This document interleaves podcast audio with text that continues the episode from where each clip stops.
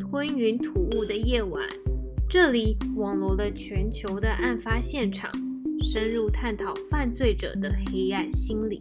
不过，我们不是 FBI，也不是 CSI，我们是台湾版的美女纠察队。珊珊、丽丽，该是出任务的时候了。各位听众朋友好，欢迎收听《吞云吐雾的夜晚》，我是丽丽。不知道大家在上一个假期过得怎么样？有没有跟朋友或是家人去烤肉呢？很快的时间一眨眼就到了第二个假期——国庆假日。这个假期也是今年的最后一个假期，大家要好好把握的出去玩。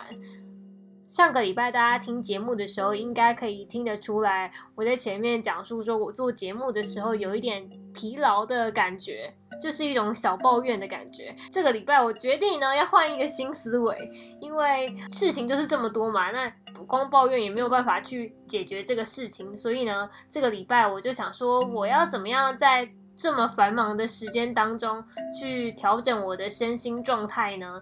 因为事情真的就这么多嘛，所以我也不可能去调整它的多寡，所以呢，我必须在忙跟很忙之间做一个选择。我就会把比较没有那么忙的时间，但是还是忙的时间挑出来说，哦，这就是我身心疗愈的时间。例如说，我可能在听别人节目的音档的时候，我就会觉得啊，好好笑，会心一笑，或者是觉得说，哦，我今天好像学习到一些知识。就可以透过这样的方式让我的资讯量增加，呃，让我并不是一直在做节目的输出，然后没有吸收到什么东西的感觉。目前这是我想到的解决办法。但是我觉得啊，生命就很神奇，很多时候都觉得做节目好累的时候，总是有一些鼓励会发生，例如听众的回应啊，或是同伴们的加油打气，以及一些。朋友们收听到的一些回馈都让我觉得很开心，而且这个时机点很酷，它都会在我最脆弱或是快要被打败的时候，给我一点点前进的动力，就很像在后面慢慢这样推我前进的感觉。虽然我们现在看到。这个目标还很遥远，几乎是有点抵达不了的那个距离。不过你在被推动的时候，有一种好吧，我好像应该要前进的感觉。我觉得啊，每一个产业都是一样的。你刚进入的时候，就很像你进入到一片大海一样，大海当中必定有一些大浪或小浪。那这时候你就会选择说，你要去冲大浪还是去冲小浪？如果呢，你选择冲大浪的话，你嗯，你一定要有。一些体力啊、脑力跟心力去做这件事情，但是如果你没有这些能量的话，是没有办法，而且会被淹没的。另外来说，如果你选择冲小浪的话，那一开始当然就是比较不会有一些表现，但是到后来，其实这个节目是可以持续很久的。其实就是要看我们个人啊，自己要选择什么样的事情。另外来说呢，有时候就在这片海。徜徉的时候就觉得啊好累哦，就是好像独自一个人在做节目，然后没有一些伙伴。但是呢，现在看到越来越多的犯罪节目兴起，然后大家也做得有声有色。并且有自己的听众啊，等等，我都觉得哦，好欣赏他们哦，很希望之后呢都会有机会可以一起合作，让我们这个冲浪团体继续扩大，好不好？好，我刚刚所说的一些想法上的建议啊，还有我谈论的这些比较软性的东西，也希望可以给听众啊，还有给我的伙伴们一些想法上的建议。虽然我们都是在非常辛苦的工作。我也希望在这些辛苦的时光当中，大家还是可以享受人生。接下来就到了我们的故事时间。今天是一个普通的上班日，穿着白衬衫的上班族为了赶上公司打卡的时间，纷纷都像沙丁鱼般挤入日比谷支线上 A 七二零 S 号列车。各位旅客请注意，本列车即将开往中目黑。想要上车的旅客，请尽速上车。这个时候，我也隐身进入人群，跟着市民一起走到了第三车厢。现在时间是早上七点四十五分，距离展开圣战的时间还有十五分钟。在车厢当中，我看到了一些景象。背着后背包的男生专注地翻阅一篇篇的报纸，关心时事。我也观察到有一位女生，她手握着车厢内的手把，正在闭目养神。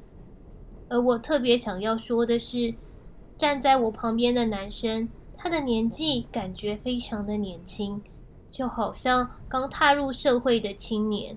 那一天，他的衬衫特别的平整干净，脸上也散发出像太阳一般的朝气。我在猜，今天大概就是他面试的日子吧。时间也随着我的思考一分一秒的流逝。到了早上的七点五十五分，再过五分钟就是神圣的末日降临。虽然这个执行圣战的画面已经在我的脑海里实行了千百万遍，但是就算是这样，我还是没有办法体会到真正站在车厢内的感觉。唉，我从来没有想过，真的会有这么多人。开往中目黑的 A 七二零 S 列车。因为是从东京老街区开往到日本的市中心，所以上车的人潮多过于下车的人潮，而车厢内也变得越来越拥挤，所以这也代表等一下受伤的人会很多。我其实好希望旁边那个年轻的男生可以在下一站秋叶原下车，他距离我是这么的近。肯定不到一分钟就会开始咳嗽，他的前途是那么一片光明。我真的要刺破沙林毒气的袋子吗？执行行动的人员开始陷入天人交战。虽然他的同情心被唤醒，但同时他的脑海里又有另外一个声音：不对，我在想什么啊？奥姆真理教主时常跟我教导的话，我怎么那么快就忘记了？这是大印的修行，人类的情感都是误导的产物，我怎么可以那么轻易的就被煽动了呢？为了达到真主的理想，必要的牺牲是必须的。我也是为了这些市民好啊！这些人都被可怕的资本主义晦气给沾染。只有用沙林来净化，他们的灵魂才得以升华。没错，一定是这样的。我没有做错任何的事，也没有伤害任何的人哦。最后八点钟一到，脑袋里恶魔的声音还是战胜了原本的自己。我在打开车门的时候，的确有犹豫了几秒钟。不过最后我还是选择刺破两包当中的一包沙林毒气。并且跟着人群快速的走出车厢，距离沙林毒气很近的那位年轻人身体感到不适，开始咳嗽。才过不到一分钟，整个车厢的人们此起彼落的也跟着开始咳嗽。他们没有想过，在这样一个平常的上班日会遭遇到这种事情，也没有想过这段路程。会变成人生当中的最后一段旅程。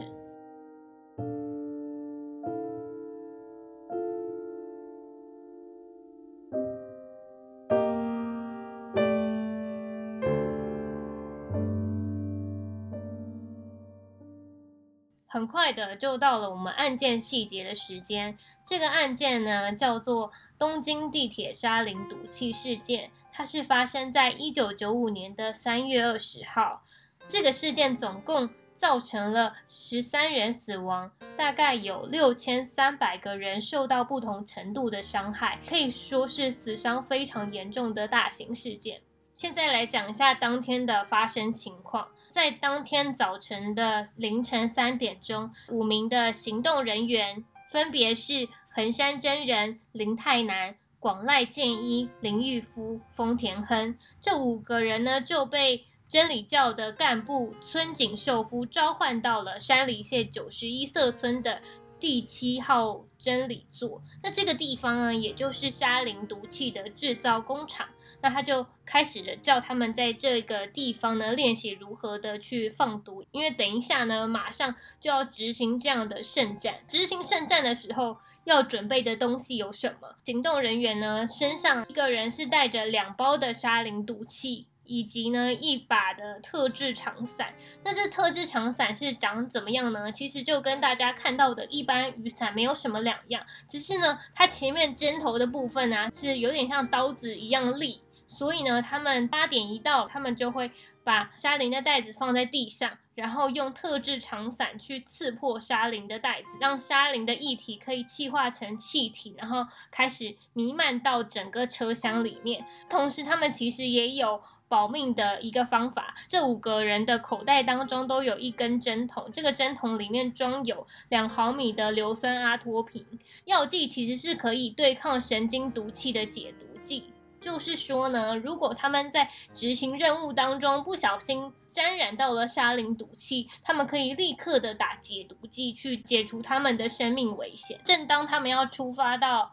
地铁站的时候就发现，全部的沙林袋子总共有十一包，可是他们只有五个人啊，所以有一个人要拿三包。这个林泰南就自告奋勇的说：“我为了要展现我的忠诚，所以呢，他就拿了三包的沙林毒气，搭上了。”日比谷线的 A 七二零 S 号列车，虽然这十一包沙林毒气总共在地铁上的三个支线发布了攻击，但是呢，因为林泰南他所带的那三包是到达了日比谷线的支线上，所以日比谷线也在整个事件当中是属于最严重的一个支线。我将会着重的在讲述日比谷线上面的事情。早上的七点四十三分。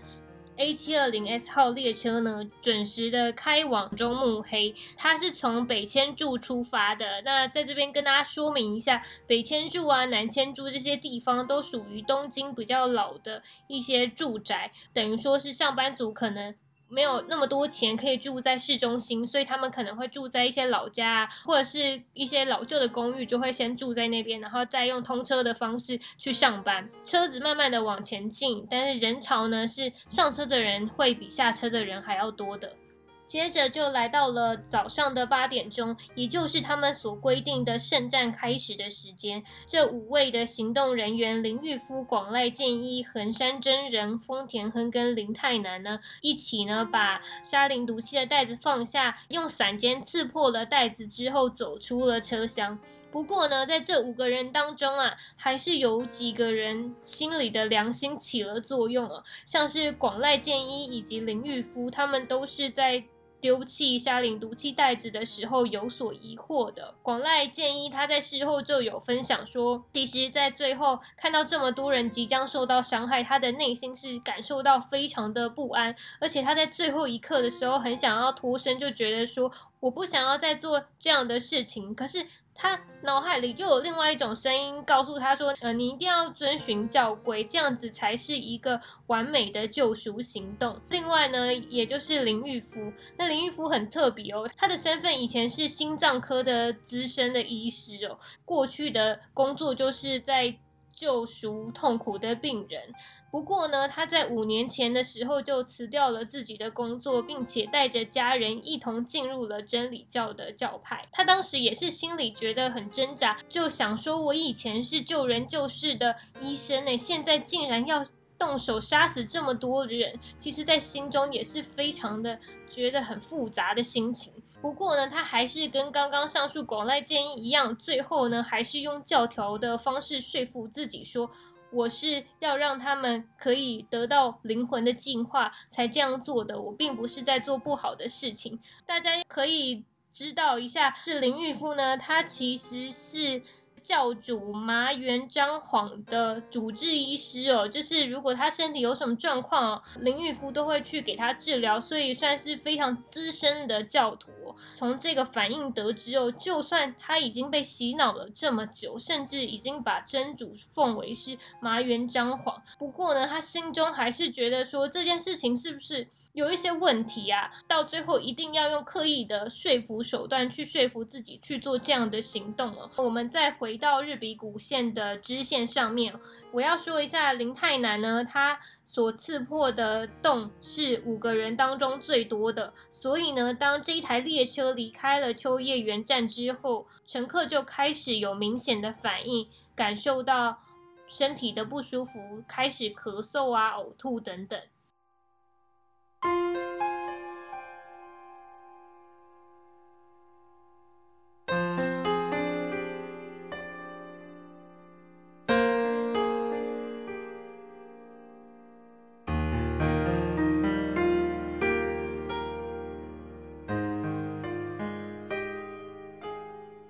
从秋叶原站到下一站的小船马町站，其实呢只有不到两分钟的时间，但是呢，这个沙林毒气蔓延的速度非常之快啊，然后让第三车厢的乘客已经感受到很不舒服，所以呢，有一个乘客就大喊说：“快点打开窗，让空气可以流通。”照理来说呢，沙林毒气是一个无色无味的气体，不过呢，在这一次的事件当中。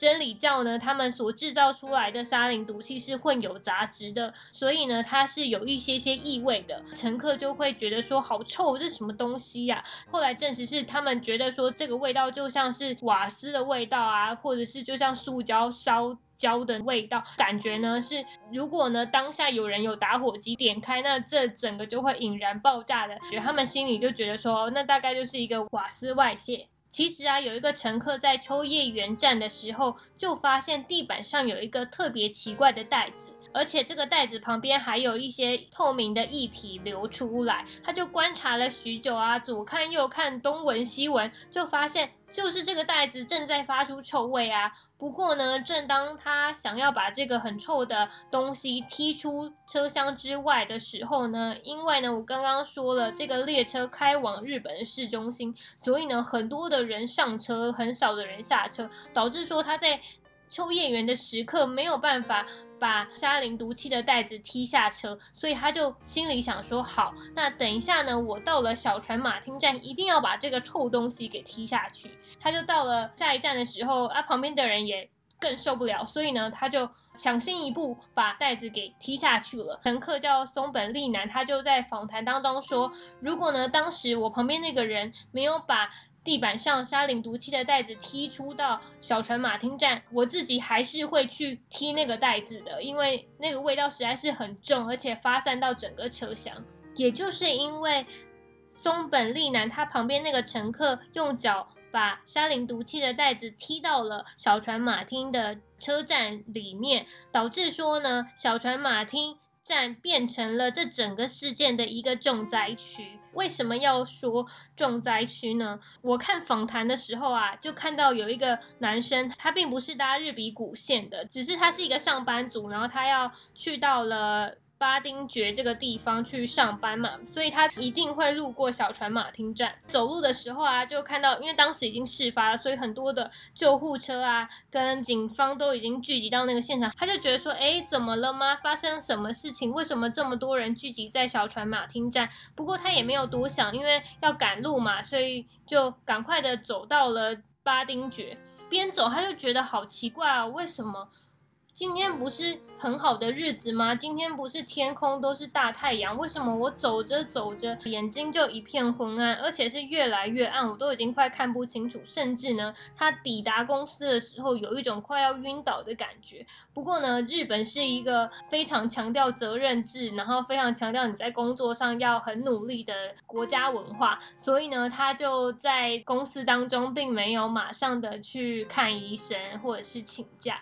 到了最后真的受不了，旁边的人都观察出来他的异样的时候，他赶快的去送去医院检查，才发现呢，他就中了沙林毒气的毒哦。我为什么要说这件事情呢？是因为他只是一个路过的人哦，他并不是进入到站内的人。等于说呢，这个毒气的浓度已经大到连路过的时候它都会中毒。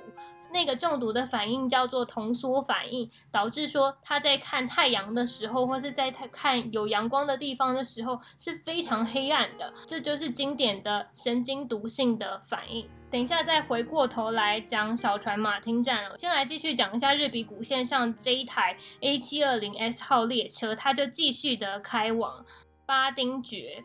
在持续的前进当中，已经来到了时间八点零八分哦。第三车厢的乘客终于就是受不了了，赶快按下了紧急按钮，要求停车。不过呢，列车呢在按下紧急按钮的时候是在行驶当中的，也就是从巴丁爵要开往竹地的这个路程当中哦。呃，位在 A 七二零 S 号列车的。第一车厢的驾驶员以及第十车厢的列车长，他们还是没有办法知道说哦，现在到底是发生了什么情形，是个案呢，还是这整个车厢都发生问题？没有办法评估的状况之下，赶快广播了，因为呢有乘客突然发病，所以呢列车将会在下一站的主地停车。可是呢？就在他开到主地站，打开车门的那瞬间，所有站在月台上的旅客都吓傻，因为一打开就是超级多人，直接就倒在地上，然后有些人是身体非常虚弱的，想要走出这个毒气室，走着走着脚就没有力气，就整个软脚。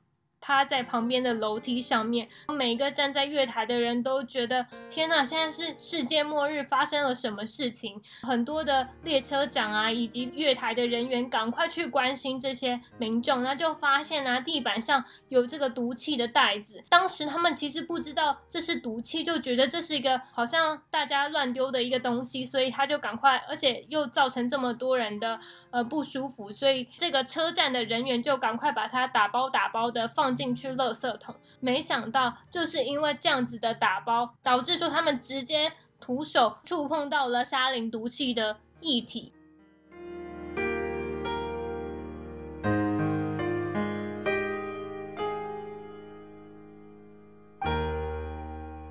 我这边要讲一下沙林毒气的杀伤力到底有多大。沙林毒气是全球十大最致命的毒药。它是一九三零年由纳粹的科学家所发明的，因为呢，当时他们就有测试过沙林毒气的效果是非常可怕的，所以就连希特勒都不敢用沙林毒气用在犹太人的身上。直到呢，到了一九八八年的三月，伊拉克海山政权为了要对付北部的库德族，所以他就使用了沙林毒气。这个事件呢，总共就造成了五千个人死亡，有六万五千。个人受伤，所以是灾情非常严重的。那沙林毒气到底有多毒呢？它是一种有机磷化合物，是无色无味的液体，那容易的去蒸发。那这个东西它其实可以破坏神经系统，而且呢，它在人体的体内分解速度很慢，所以沙林毒气在人体的体内是会累积毒性的。一位六十公斤的成年人，如果吸入零点六毫克的沙林毒气，他就会在一到十分钟内死亡。那一公斤的沙林毒气可以灭绝一百万人，它的毒性是非常强，只要你接触一点点，就可以造成生命的终身危害。我在一个纪录片，就是 Discovery，他有再次的演绎这个事件，他有排除列车长因为触碰到沙林毒气的液体而中毒死亡的一个画面，而且他有模拟出来。我看到那个画面，我真的心惊胆跳。触碰之后啊，才没过多久，差不多不到一分钟的时间，刚开始是先昏倒，昏倒之后大家就是怎么了？怎么了？发生什么事？不知道怎么办，所以就把他拖回到列车长的办公室。拖回去的时候，发现。他整个人是一直颤抖，一直颤抖，口吐白沫，没有办法说话，完全是失去意识的情况。其他人就。非常的紧张啊，就赶快的打电话给警视厅说，哦，麻烦你们赶快派一辆救护车来到这边去救我们的列车长。但是他没有办法，因为这三个支线都同时发生这样的事情，所以就没有办法派救护车前来，导致说这个列车长到最后是死亡的。继续讲述日比谷线上面的事情，在列车抵达竹地的时候啊，有一位旅客就分享了当时的情况。这位旅客叫平中敦，他就说，离开列车的时候，我的前方是挤满了人，而且那时候空气弥漫了一个化学药剂的气味。接着啊，站内就开始广播了，由于发生毒气事故，请各位立刻的离开车站。那这就是列车长开始意识到。这个车站正在受到沙林毒气的攻击，而不是说哦他们在广播的时候因为不知道怎么样，所以只好说乘客突然发病啊等等，可以看到出这广播的差异。在 A 七二零 S 列车抵达主地不到十分钟之内呢，日本的警视厅求助电话可以说是满天飞，而且很多人都觉得说是不是有爆炸的事件发生，所以就不停的跟警察讲说是爆炸，警察就开始调查，就想说要往爆炸的方面去查询吗？还是要往其他的方向？呃，因为如果你要往爆炸的方向，你就是要请一些拆弹专家啊等等去到现场去解决这样的一个危险。后来大概在中午十一点的时候，就证实说这就是沙林毒气的攻击事件。因为我在前面有讲述到，小船马汀是因为沙林毒气，他被踢出到。车厢之外，到了车站上面，所以它造成了这个地方很严重的伤害。我来详细讲述一下小船马汀它的现场情形哦。八点三十八分的时候，中央警察署二号机人员就赶快呢打电话给警视厅的总部说：“哦，拜托你们赶快派出救护车，因为呢小船马汀站有很多的人都晕倒在人行道上面。”结果。不到一分钟，另外一通电话马上又响起，说站内有一名的市民是失去了意识。那时间到了八点四十五分，车站已经有三十到四十名的乘客不知倒地，更有很多的伤患，脉搏停顿，非常危急的情况。他其实有描述了一下当时的最严重的那两个人。那沙林毒气其实在车站内嘛，旁边就倒卧了一个男生，这个男生是横卧在沙林毒气的旁边，而且他的他是有痉挛的现象，也口吐白沫。那另外一个女生其实距离那个男生没有很远，大概。几公尺，他也同样的跟那个男生出现癫痫的症状。到事故结束之后，这两个人的性命还是没有捡回来。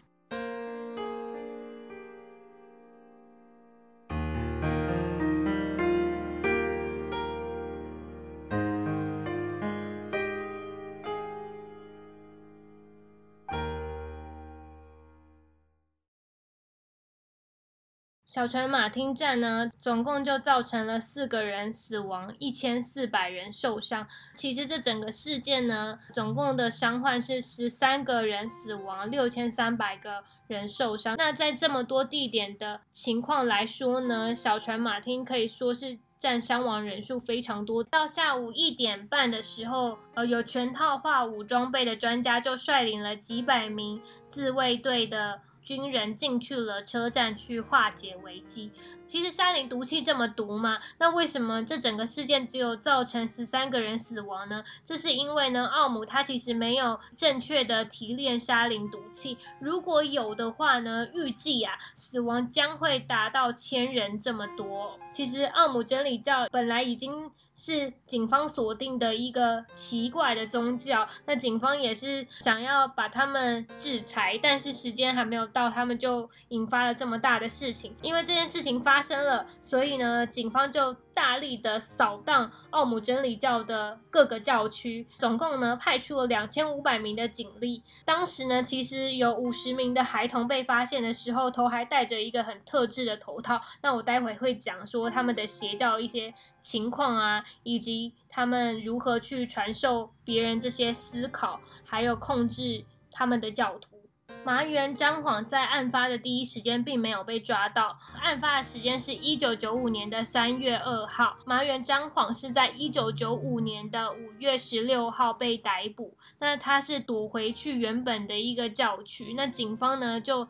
砸碎了真理堂的第二层跟第三层的隔板，就发现了麻原彰晃就躺在了只有四十公分高的一个小密室当中。当时麻原彰晃就有一点神志不清啊，好像精神状态有一点问题，就告诉了警方说：“嗯，我现在在这个密室当中正在冥想。”他当时的身上已经充满了各种恶臭味，而且警方可以看到他的这个小便已经是失禁的状况。讲了这么多的案件细节，我现在要来告诉大家，麻原彰晃这一位人士呢，他是如何在日本造成这么多的轰动，然后形成一个很邪恶的教派。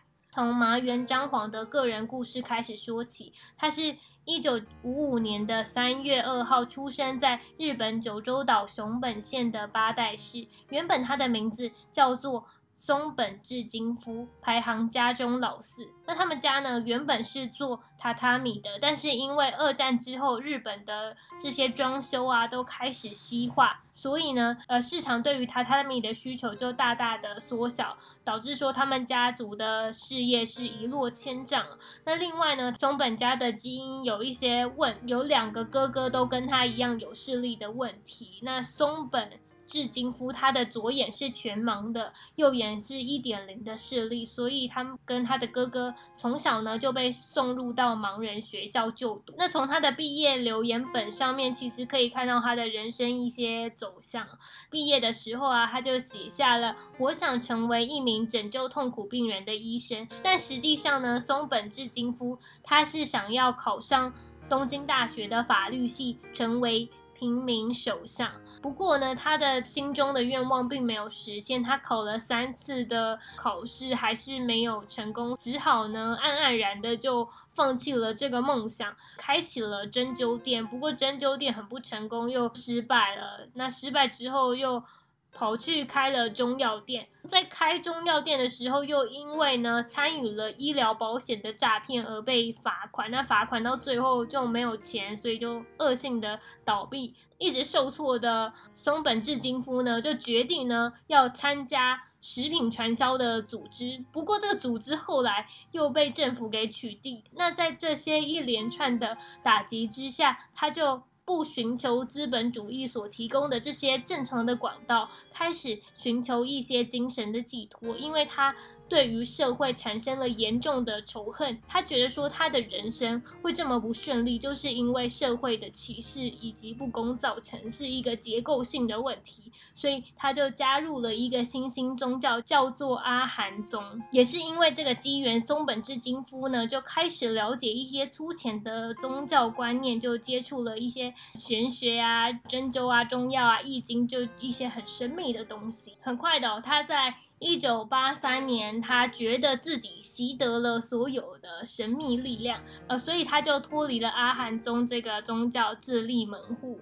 自立门户的三个月后，松本智金夫呢就在东京注册了凤凰庆龄馆的组织，呃，就宣布声称说呢，可以对前来报名的学员进行超能力的开发和指导。那他也在这个时候呢，将自己的名字改为麻原彰晃。并且自称说他是中国明朝开国皇帝朱元璋的后代。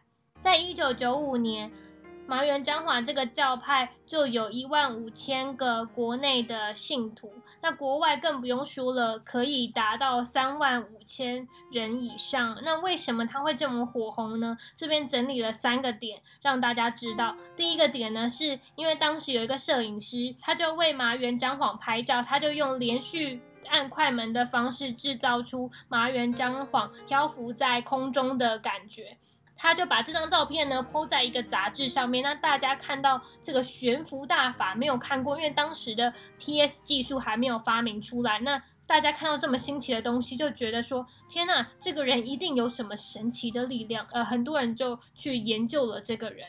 第二点是，他在一九八六年的四月去了一趟尼泊尔。他回来的时候啊，就声称自己在喜马拉雅山经历了苦修，然后并且呢就悟了道，所以他回来的时候就可以把这些修行的东西交给信徒，让信徒的这个灵魂可以得到。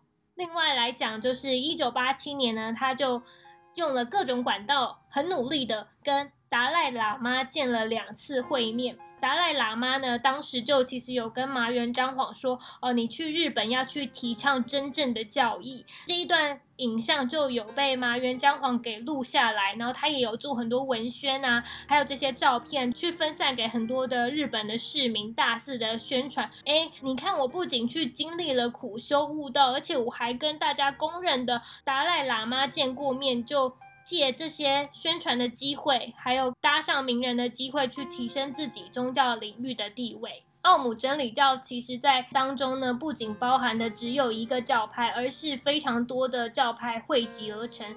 包括有藏传佛教、印度教、基督教等等呢。很特别的是，他的信徒都是属于高学历的信徒。我从刚刚那五个行动人员来讲述他们的学历好了。横山真人呢，他是三十一岁，毕业于日本东海大学应用物理系，那也是属于有大学毕业的学历。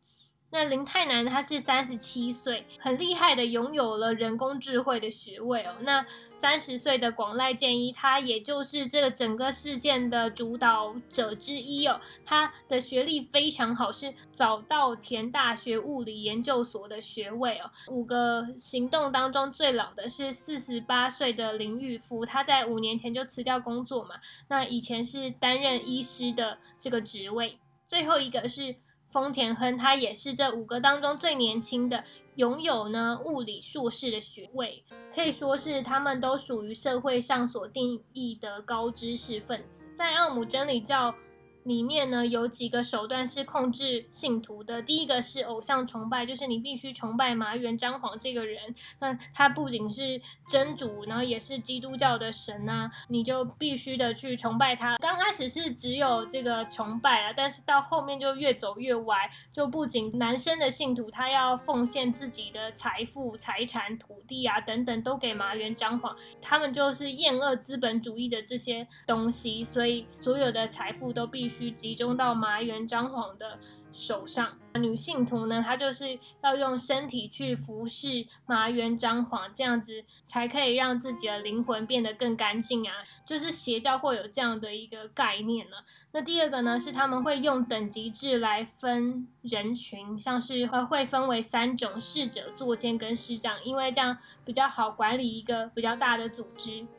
第三个呢，是他们同样跟我们之前讲的案件曼森家族一样，拥有世界末日的预言，呃，就用人心底最害怕的东西，也就是恐惧，去逼迫他们每一个人都必须要虔诚。那第四个呢，是他们会使用迷幻药，也就像曼森家族一样，使用一些毒品啊等等，让这个信徒被药物给控制。其实你在进入这个奥姆真理教的时候。入教仪式就是必须使用迷幻药，有前教徒就说明了，他们当初在这个入教仪式的时候使用之后头非常晕，而且很想吐，但是他们又不能吐，就必须去撑过那一段时间了。第五个呢是他们有一个很特别的仪式，他会让大家戴一个头套，让低压电流可以导入信徒的脑中，他们称之为这是麻原彰晃正在。把自己的思考导入到你的思考当中，但大家觉得会是真的吗？我觉得这只是一个仪式啦，然后他就让你可以更相信这件事情。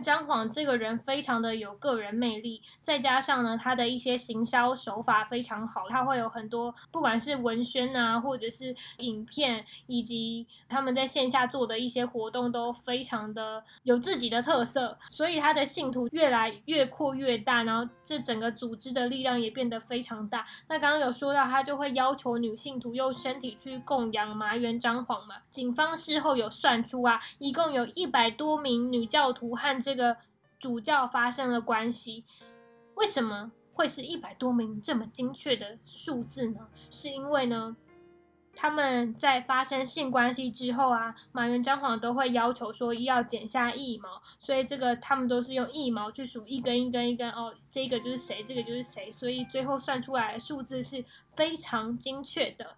再来就是呢，因为呢，这个组织的力量变得非常大，所以一旦呢，在奥姆真理教里面有人不想要去相信真主，或是不想要相信教义的时候，不只是会被处罚这么简单而已，而是呢，他们力量大到可以把你杀人灭口。一旦到了这样的程度之后呢，这整个教派的体制就变得很邪教嘛，想要说话的人不敢说话，而且呢，他可能心中有不满，他也只能依照奥姆真理教的方式去前进，因为他可能今天呢自己脱离了奥姆真理教，又没有办法生活，可能辞掉了所有的工作啊，就一生奉献给奥姆真理教，但是后来心想不对，这个宗教好像。越走越偏，越走越激进啊！我不想参加也不行，因为我不参加，我在外面也没有办法生存。然后我反对了这个教义的话，我也会被杀掉，就是变成一个。非常尴尬情况，在一九九零年，麻原彰晃就率领了二十四名教徒去参加了日本的众议院选举，也就形成了真理党。他心中非常想要实现他在毕业留言本上面，实际很想要写上成为这个平民首相的一个概念。不过呢，这个他的理想还是没有实现，因为他们其实在宣传自己的理念的时候啊，还要宣传自己的证件的方式都非常奇怪。就是我有看到那个影片，还有照片，有一些人带着麻原彰晃的大头，就是很像大头娃娃，然后就在那边又唱又跳。日本的民众看起来就觉得说，这个政党是来闹的，是不是？真的有要做一些证件吗？就是看不出来，感觉是来这边娱乐大家的一个部分，所以就没有人去选他们。那导致说这二十四名还有麻原彰皇的选举都是全军覆没，所以麻原彰皇就恼羞成怒，决定说：那我就是要开始筹划自己为王的一个计划。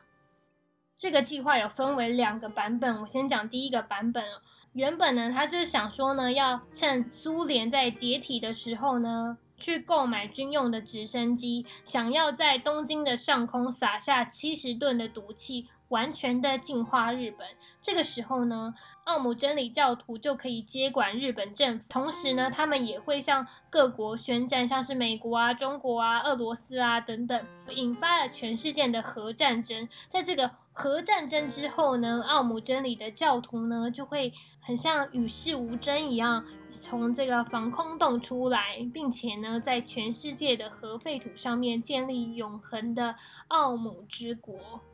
大家听了一下，有没有觉得哎，好熟悉哦？我是不是在哪一集听过？没错，你就是在曼森家族那一集听过一样的末日预言，只是一个是从防空洞出来，一个是从宁静的森林角落出来，其实还蛮像的。大家可以观察一下，发生的年代也都是落在一九五五年、一九六零年代嬉皮士代。这边跟大家分享一下曼森家族的理念。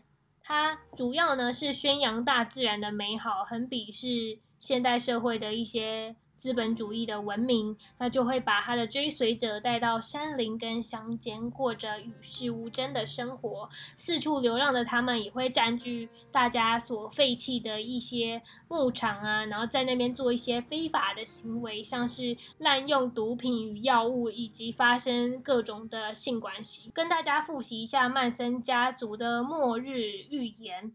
他们的意图就是呢，要把在世界上很白痴的白人全部都杀掉。这时候呢，白人都不见了，谁会崛起？也就是黑人。那黑人崛起，虽然掌握了这整个世界的资源，或黑人跟黑人之间有争执，会互相残杀，到最后呢，残杀到引发了第三次世界大战。最后谁会是统治这世界的赢家呢？也就是默默从森林以及乡间走出来与世无争的曼森家族。诶，什么都没做就统治了这整个世界。回到了奥姆真理教，在苏联。解体的时候呢，他们真的从俄罗斯买来一架军用的直升机和 AK 四七的冲锋枪，并且大量的制造。同时呢，他们也有东京大学的医学博士远藤诚一开始研究生化武器、探取病毒，还有竹坡大学的化学的博士生去研制沙林毒气哦。不过研究出来的毒气必定要有一些试验场去试验它的效果好不好啊？所以啊，非常残忍的哦，奥姆真理。教就在一九九四年的六月二十七号，对日本的长野县松本市展开了沙林毒气的攻击哦。攻击的原因现在说给大家听，因为呢，松本市有一位地主，他就告上了麻原彰晃说：“哦，你你用了我们的土地，然后导致说有意见地皮的纠纷，那麻原彰晃就自认为说他在这个事件上是站不住脚，那也就是在法庭上面他是不会告赢的，因为心里有这些打算，所以他就觉得说我今天就是要让这个法官没有办法上去法庭去开庭，所以呢他就决定在法官的家里释放沙林毒气，顺便看看这个沙林毒气的效果怎么样。所以麻原彰晃就在六月二十七号。的晚上，驾驶着一辆改装卡车进入了法官的居住区，并且喷洒了沙林毒气。因为法官受到了沙林毒气的侵害，所以他就没有办法去到法庭进行判决。那这时候，其实警方就已经知道。奥姆真理教是一个很激进的组织，而且又做了这样的事情。不过当时没有抓他们，是因为没有真实的证据证明说是麻原彰晃还有奥姆真理教的教徒去释放沙林毒气的。第二个是，如果啊他们真的认真调查，发现了是奥姆真理教，麻原彰晃会不会叫其他的教徒再进行更严重的攻击，已经是在各个教区释放更多的沙林毒气呢？因为这件事情。警方是没有办法预测的，所以他就不敢的轻举妄动去抓奥姆真理教的人。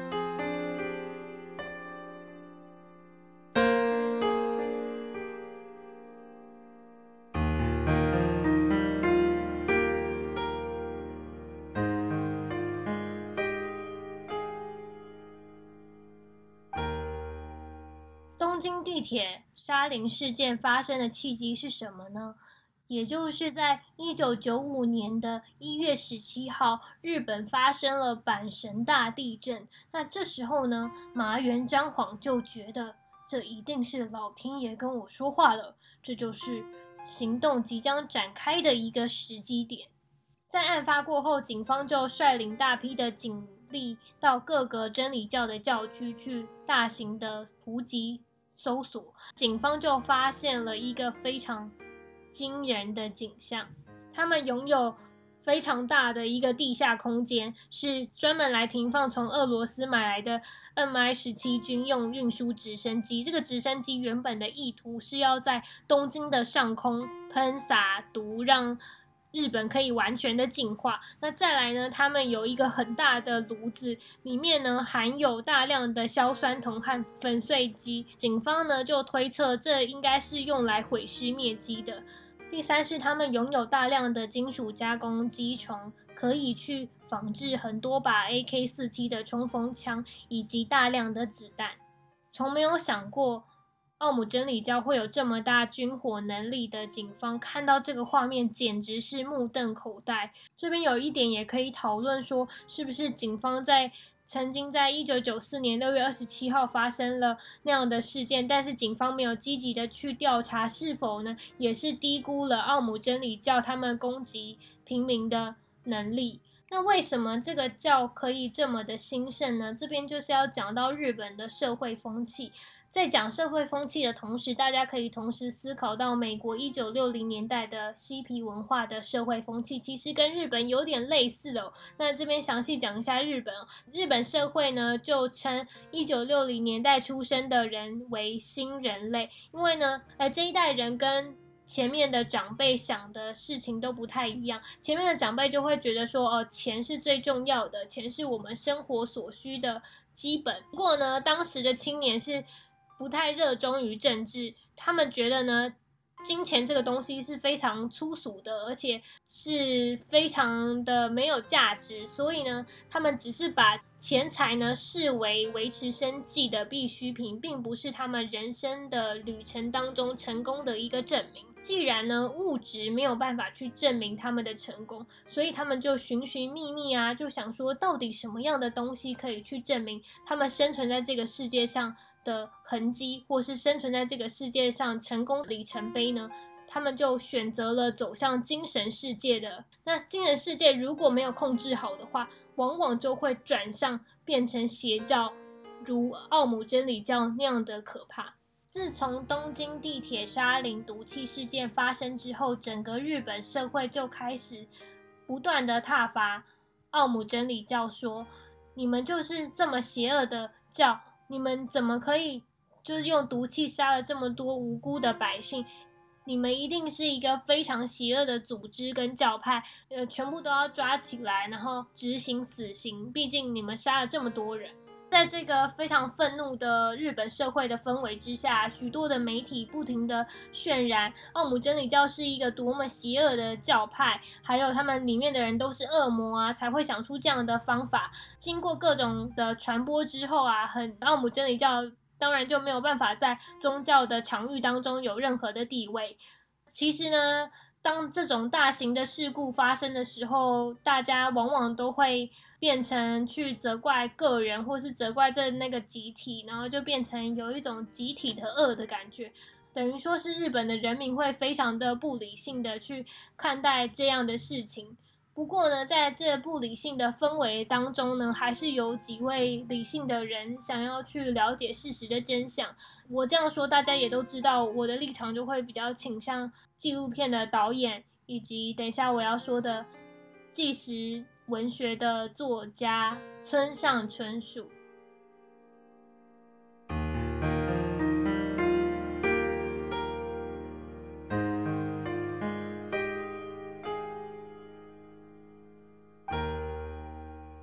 我先分享一下纪录片导演森达也的故事。那他在沙林事件发生之后啊，他就曾经有拍了两部的纪录片，分别为 A 跟 A two，去呃记录这整个沙林事件的过程。当时呢，发生事情的时候，他是受雇于电视台，被指派说你要去拍奥姆真理的信徒，贴身的采访。奥姆真理教宣传部的副部长荒木浩，因为有这样的机缘，所以森达也就呃能够了解更多的事情。结果他意外的发现啊，其实目前日本媒体报道的东西跟他贴身所接近的东西非常不一样。就一个是非常单一且平面的说，哦，他们就是一个邪恶的组织。呃，另外来说呢，他贴身的跟在荒木浩的旁边，就发现其实很多事情不是这样的，里面的人并不是只是单纯的恶而已，而是他们可能是善良的，但是呢，却被一些东西给控制了。拍到一半的时候呢，森达也就呈报给上层的主管说：“哦，我觉得我在拍摄的时候就发现，其实他们的事情跟现在目前媒体报道的事情有点不太一样。诶，我们的电视台是否可以播出真实的画面，去告诉社会大众说，其实呢，奥姆真理教并不是这么的坏？”那高层当然就回答他说：“不行。”你一定要说他们非常的邪恶，非常的坏，然后伤害了这么多无辜的家庭，必定要受到很严重的处罚才可以。你就往这个方向去报道了，不要再谈什么真相真实了。我们就是要让社会大众可以发泄他们的怒气，好不好？这个森达也就觉得这个电视台的理念。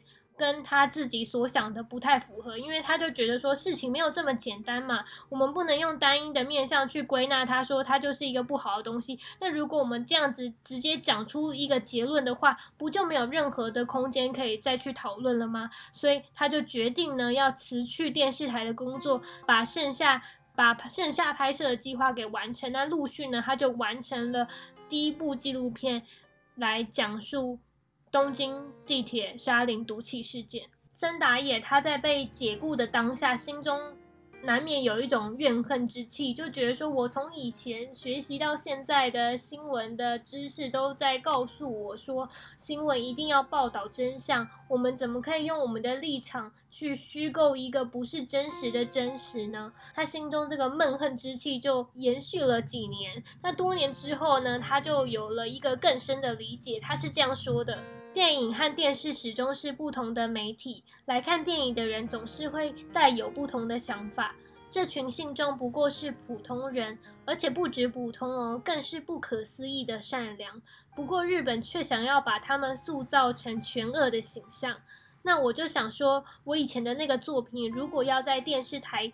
放映的话，应该是有难度的。他到事情的最后，就终于可以稍稍理解当时他为什么不可以跨越这样结构性困难的处境。过去啊，日本的媒体也有经历过一些丑闻，像 Step 的细胞问题，还有东京奥运强制的一些丑闻，所以当时日本的民众就对日本的媒体是这样称呼的，他形容日本的大众媒体就像大型垃圾一样，去嘲讽不报道真实的日本媒体。而且啊，二十年前其实科技并没有像现在这么发达，有网络的出现，让大家。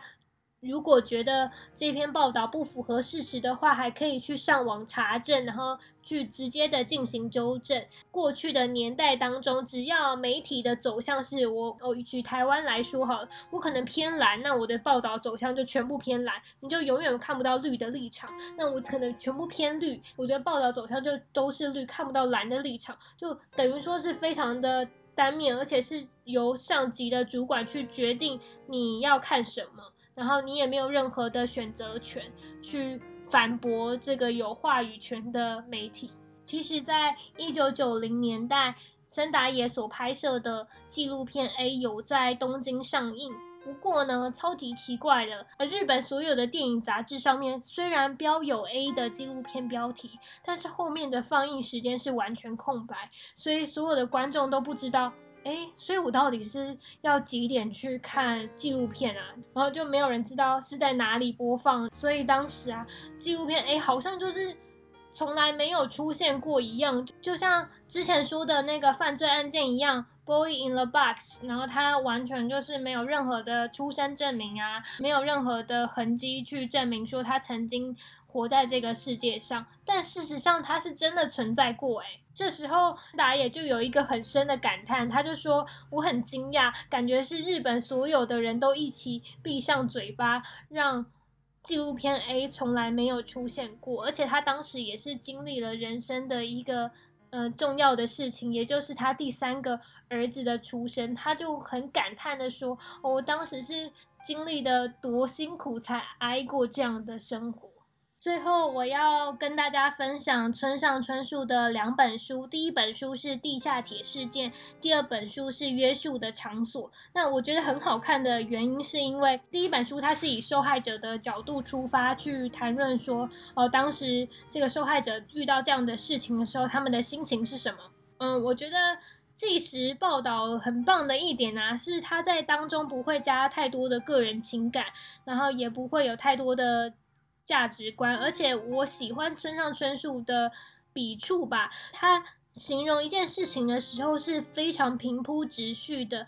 你看完好像在看一个非常日常的事情，就是你在看这些上班族上班跟下班，就是每天都会看到的情况。但是你看完之后，却可以领会到一个很深刻的含义哦，而且那个含义是会在你的心中隐隐的发出一些痛觉，而让你觉得说把书。盖起来之后，你的心中还有余欲不停的留存，然后三不五时就会很想要翻那本书，就把这些书当做是一个珍藏的宝物。不过我今天比较想讲的是《约束的场所》这本书哦，村上春树就亲自采访了八位奥姆真理教徒，然后去进行反向的视野报道。我觉得这两本书很酷，是因为他们两个站在不同的立场上，你看完这两本书就很像。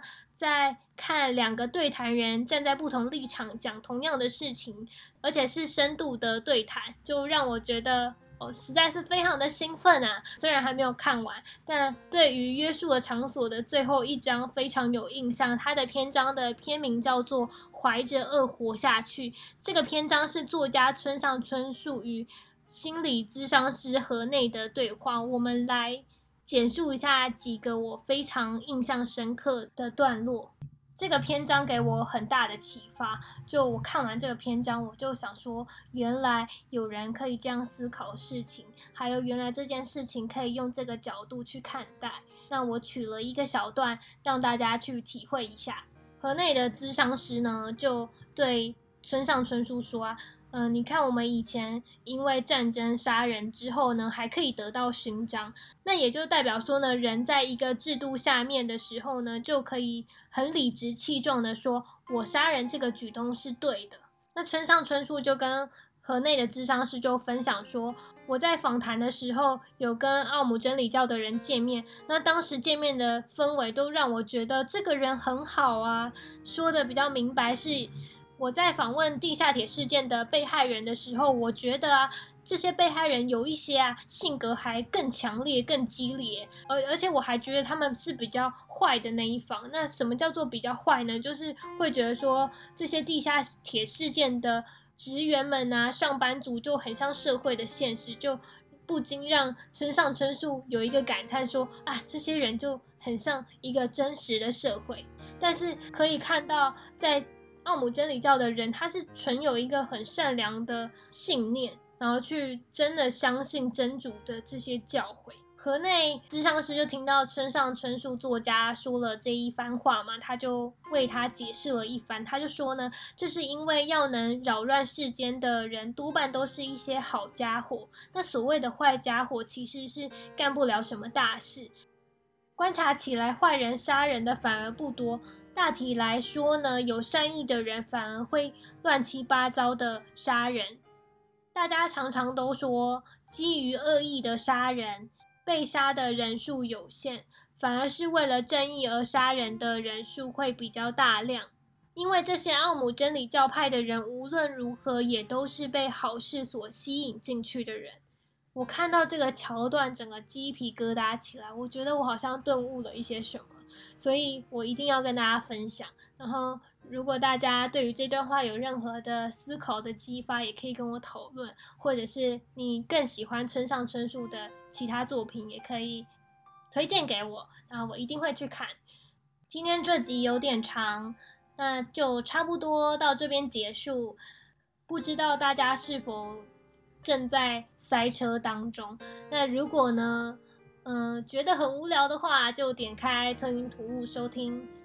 今天这个集数以及其他集数可以陪伴你度过一些些人生的小片刻。